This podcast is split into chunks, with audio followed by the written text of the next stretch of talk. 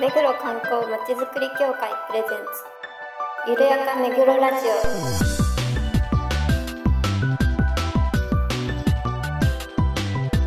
この番組は目黒に関することをゲストを交えてゆるやかにお届けする観光トークバラエティです。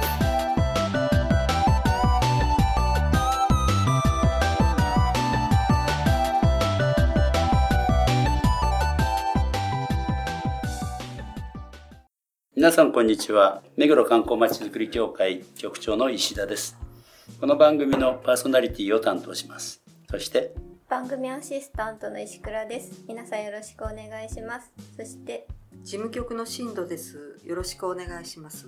そして、はい、作家担当井上です。よろしくお願いします。はいよろしくお願いします今回は真夏の怪談スペシャルとして目黒に関係したお話をしたいと思いますゆるめぐお話コーナー。このコーナーでは目黒に関係するお話を協会メンバーでご紹介します。今回は中目黒5丁目にある祐天寺に関係した怪談話重ねが淵をお話しします。このお話は母親が容姿の醜い子供を殺し、次の代の夫も同じように容姿の醜い妻を殺したことに始まり、その後60年に及んだ怨念を祐天上人が除霊により解決した怨霊にまつわる実話です。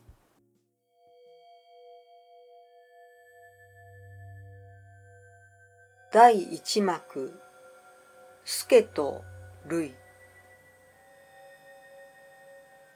現在の茨城県にあたる下総の国岡田郡羽生村に百姓の与右衛門とその5歳お杉の夫婦がおりました。お杉には助という名の連れ子がおり助は生まれつき顔が見にくく体も不自由でした。与右衛門はそんな助を疎ましく思いました。助のことで夫と不仲になることを恐れ、思い詰めた母親のお杉は散歩の途中、助を川に投げ捨て、幼い我が子を殺してしまいました。そのことを口にする村人はおらず、黙認されたのでした。その後、与右衛門とお杉は女児を設け、類と名付けます。ところが、類の顔はお杉が殺した助に生き写しだったのです。村人たちは、助が重ねて生まれてきたのだ、と、助のたたりを噂し、類のことを重ねと呼んだのでした。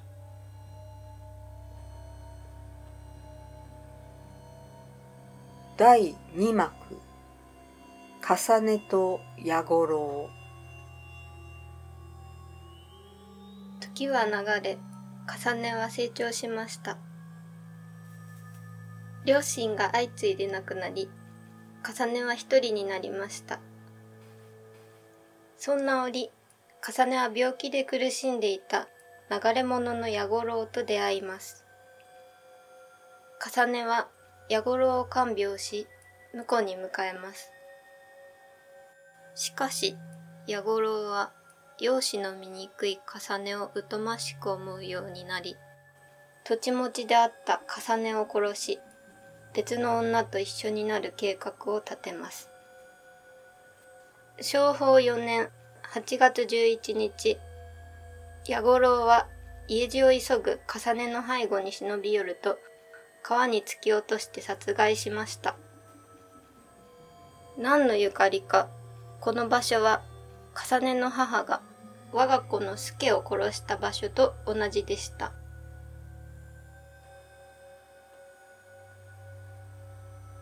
第三幕、矢五郎と菊。その後、矢五郎は後妻を迎えましたが、その度にすぐに亡くなってしまい、六人目の後妻の間にようやく菊という名の娘が生まれました。やがて菊が13歳になった漢文11年にその母が亡くなり、菊は婿を取りましたが、翌年の4月4日から菊は病にかかってしまいます。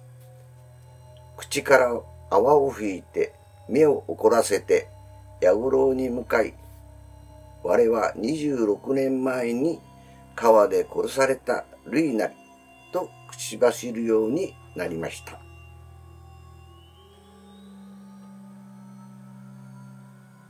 最終幕除霊恐ろしくなった矢五郎と婿は逃げ出しました。困った村人たちは村近くの飯沼にある愚行寺で修行をしていた僧侶数人を招きました。その中の一人が祐天でした。祐天は念仏と戒名を授け、村人にも念仏を唱えさせ、重ねを成仏させます。菊は正気を取り戻しました。ところがしばらくして再び菊は何者かに取りつかれてしまいます。祐天が何者かと問いただすと、それは子供の霊で、最初に川で母親に殺された重ねの兄にあたる助でした。村の老人に話を聞き、重ねと助の因縁を知った祐天は、助に念仏を唱え、戒名を授けました。助は菊の口を借り、往生を伝え成仏しました。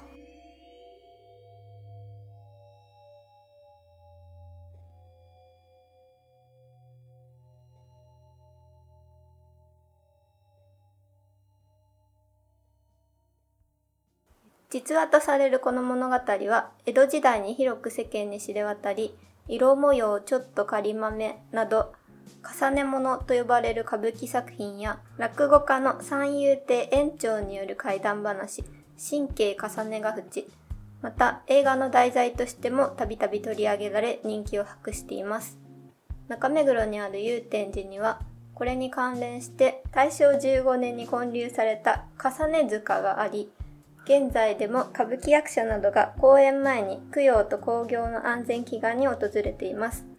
また、境内の仏舎利殿では、重ね塚建立60周年を記念して、昭和61年に制作された重ね大絵馬を見ることができます。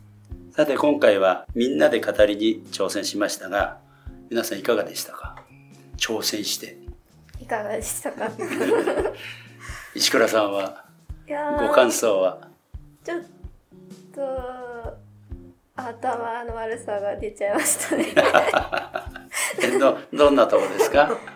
いやーなんだ、すぐ笑っちゃうとこですかね。あーなんか後で NG 集があるようなんですけどね。そうですそれを楽しみに皆さん待っていてほしいと思いますが。新藤さんはいかがでした？いや、本当難しかったですね。でも新藤さん本上手だから語い。やいりや、全然、そんなことはありません。市原悦子かななんでそんなそんな感じかもしれない全然違いねます。いや、役者の方とかね、アナウンサーっていうのは本当にすごいなってうん。実感しましたよ。どんなとこ難しかったですか？なんですかね、やっぱり抑揚とか、こう、結構難しい。難しい名詞がやっぱり出てくるから、うん噛んじゃうというか。ああなるほでも、ほぼほぼ一発 OK な感じでしたよね、しんどさんは。いや、あの、ちょっと練習しましたから。あ、撮ってないとこで。そうですあ、。なるほど。どおー それが大事なんだよね確かに、向こうにもいきなり入って始めたらダメですね。うん じゃあ一回面白くなっちゃうと、何回も笑っちゃうんですよ。ああ笑いが出ちゃうね。笑いが出ちゃう噛んじゃうと。一回噛んだところで、うんもうずっと笑っちゃうんですよそう同じハマっちゃうってやつなはい井上さんが「しかし」とか言っただけでもなんか大爆笑みたいなもうどうしようかと思いましたね。そういう年 進頃なまねえってしょうがないな。箸が転がってます。本当箸が転がってもね。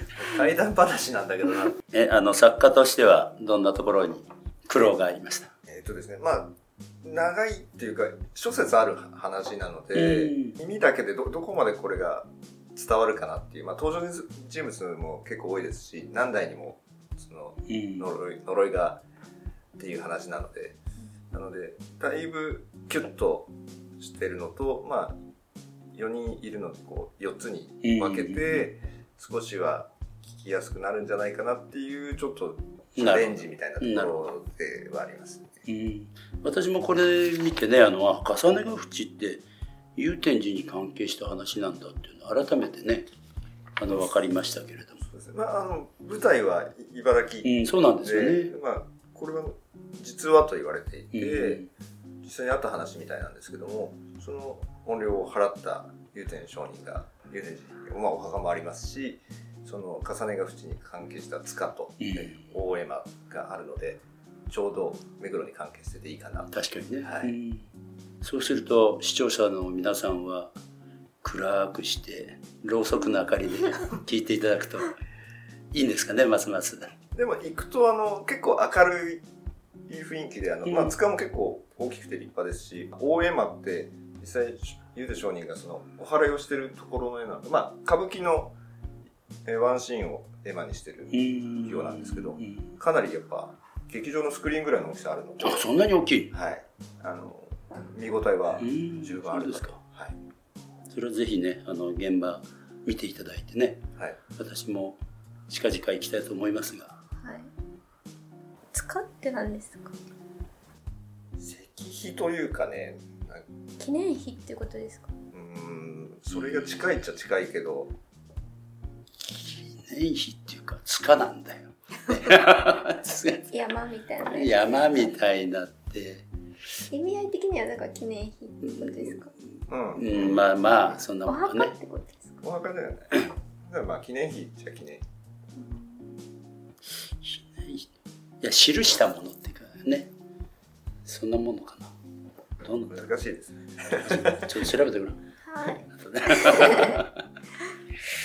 はい、えー以上またあのこういうものもね、えー今後挑戦していきたいと思いますので皆さんお楽しみにしておいてください、ありがとうございました、それではあの次のコーナーに行ってみましょう。ゆるめぐイベントレポート今回は8月1日から4日までの4日間自由が丘駅前ロータリー広場で行われた自由が丘盆踊り大会をレポート2日の様子をお聞きくださいえ井上です。今日は、えー、と8月2日、えー自由が丘盆踊り大会の会場に来ています。6時から開始で今6時ちょっと過ぎたぐらいですね。続々と浴衣を着た子どもたち、えー大人たちが、え集まり出しています、これからインタビューとかしてみたいと思います。あこんにちは。こんにちは。今日はどどちらからいらっしゃった？んですか。今日はあの世田谷の方から来ました。今回初めてですか？いえ、去年も来てとても楽しかったので今年も来ました。あ、そうですか。はい。今日はどなたと？あ、えっと幼稚園のお友達とみんなであの踊ろうと思って来てます。練習はしてきたんですか？もうバッチリ。頑張ってきました。じゃあちょっとお子さんに意気込みを聞いてもいいですか？は。こんにちは。今日踊るの？踊るよって喋らないの？踊りもう覚えてんの？何の踊り？わかんない 答えてってことないよねえ、なんて？え。じゃあ楽しんでいってね。なんか一言ちょうだい。頑張りますとか。頑張ります頑張ります頑張りますどうもありがとうね。頑張ってね。どうもありがとうございます。えー会場には、えー浴衣を着た子供や大人がたくさん集まってきています自由が丘正面口の広場が、えー盆踊りで夏な夏のにぎわいを見せています以上自由が丘盆踊り大会の現場からでしたはい、あの自由が丘の盆踊り大会、えー8月の1日の夜からね4日まで行われたということで、えー井上さんにえーレポートをお願いして本当にねよく答えてくれました。どどんな感じだったんですか？そうです。あの僕が行ったのが、まあ、は始まる直前から始まってしばらくだったんですけど、あの子供がすごく多くて、えー。すごいあの浴衣を着て一生懸命踊ってる姿がすごい可愛らしかったうん。あの私も、えっと4日の日にちょっと始まる前でしたけどねあの櫓の様子を見に行ってきましたけど、あの本当にあの駅前ロータリーのねあそこの、えー、櫓が2段ですかねありまして提灯もいっぱい飾ってありました。だから本当にあの出店とかもほとんどなくて、うん。4日間も踊りがメインっていうすごい徹底してる盆踊りで本当に盆踊りまあなちょっと珍しいっていうことで、周りには出店ないんですか？ほとんどない。あそうなんだ。ビンゴ大会とかないんですか？やってたのかな？それぐらいそういうイベントあったかもしれないけど本当にこう露店がダーッと並ぶようななあれで。全然ない、うん。なんかちっちゃい頃そういう系のやつでビンゴ大会に参加した記憶があるんですけどそれは違うんですか？あのビンゴ大会あったかもしれない気がつかなかったけど。あ小さい頃行ってた？自由が丘盆踊り。だから盆踊りだったかわかんないからこの話。ああ、そうか。え、それはいくつぐらいの？え小学生ぐらいの時ですあねなんか行ったらなんかやっててビンゴを配ってたからビンゴやったらビンゴになってごますり機もらいました。ごますり機ウィーンって出てくるやつ、えー。電動の。あ、そう。あそう。それは盆踊りかどうかわかんないな。あそうだよ。ごますり機っていうのがいいよね。ちょっと小学生だったんで、うん。ごまも好きじゃないし。ちょっとがっかりでしたけど。えっと、大体どれぐらい、何人ぐらいっていうのはわかりますか？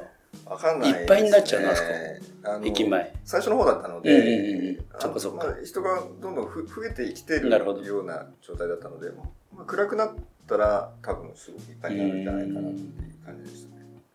実際に踊りを見てきたんですか？うん。あはい踊ってこ来なかったんですか？踊ってこない。そこはそこまで やっぱり上で踊ってる人もいるんでしょ？あの、子供櫓の。子供たちとかは最初あ上で上で踊ってましたね。太鼓は一番上？太鼓はあの別の櫓の上でうん。櫓2つぐらい立ってたあれありましたね。別の櫓の方の上で叩いてた感じですね。うん。やっぱり太鼓がね、やっぱりはいいいですよね。まあ夏夏だなってそう感じですね。夏うんはい。本当。はい。どうもお疲れ様でした。はいお疲れ様でしたありがとうございました。今回あの初めての、えー階段重ねが縁ということでみ皆さんが語りましたけど。さっき言ったと思ってる。あ言ったっけ？え？そこじゃないのかこっちかだからエンディングだから振り返りでいいんじゃないの？それとこれとやりましたけどって今言おうかなと。思ってあれさっき聞いたなっていうデジャブ感はあったけど、でももうね展開変えるんだろうなって思って我慢我慢してたので我慢できなかった。ごめんなさい。もう一回お願いします。でそこはよよしといて。会場レポートは、まあ、あの先日もねリバーサイドフェスティバルで現地で収録なんかもしましたけど今回イベント会場でのおなんだレポート？はい。はい。してもらいましたけど、はい。やっぱり難しくないんですかね？あのよく答えてくれたなと思って。であの目黒観光協会でネットラジオ始めてましてのちょっとあのインタビュー。お話聞かせていただいてもいいですかって言ったらあもう断られてないですね。一発目の人で、やっぱお祭りがそうさせるんですか？いやでも大会答えてくれますけどね、あ本当ですか？まああのほら見た目悪くないから。あ怪しげじゃないからね。怪しげじゃない。やあれですちゃんとあの名刺渡してきましたよ。ああそう。後ろに。あなるほあのどこれやってます聞き方書いてますので。うん。なるほど。であとはあの声だけなんでっていうと大概 OK ですね。あハードルが下がりますーなるほどね、はい、で子供とかってやっぱあの顔出し NG って多いので、うん。あの声だけなんで意気込み聞いていいですかって言うとあなるほど。どうどぞって感じです、あそこはもう井上さんのね今までやってきた経験から。はい、久々にやりましたね。またしたもんでした。本当にありがとうございます。お疲れ様でした。暑い中急にあの写真撮ってきてくれて。お お願いしちゃってすいませんでした。番組では皆さんのご感想ご要望をお待ちしていますメールアドレスゆるめぐアットマーク目黒ハイフン観光ドットコムまでお送りください。それではまた次回まで。さよなら。さよなら。いきなりすぎ。いやいや。いいと思い。ますちょっとぶっきらぼう。だはい、俺もぶっきらぼうかとは思ったけどまあ。それではまた次回まで。さようなら。さよなら。あの最後に最後に NG 種の負けあります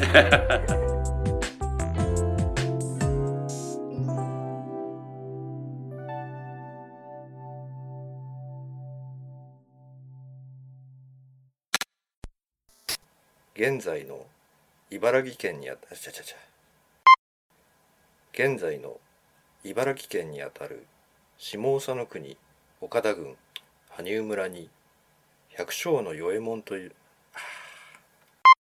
修行をしていた僧侶諸修行をしていた僧侶数人を招きました。時は流れ重ねは成長し明るく明るくいくんじゃないよ。え暗い感じがわかんないな。時は流れ重ねは成長しました。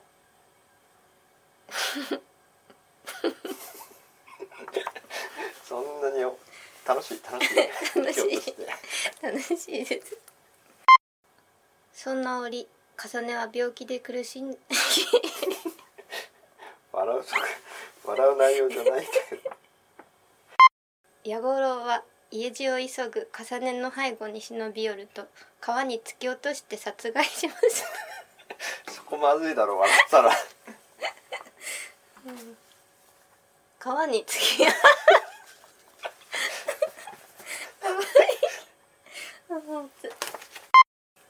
うん。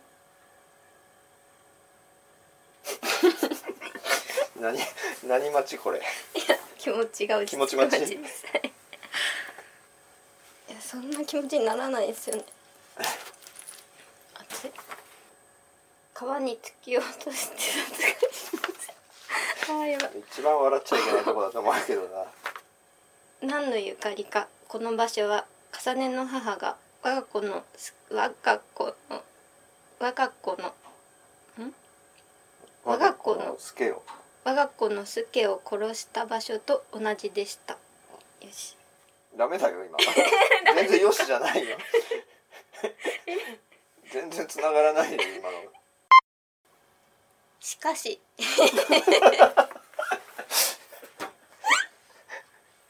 あーやばい。犬さんに怒られちゃう。ふざけてる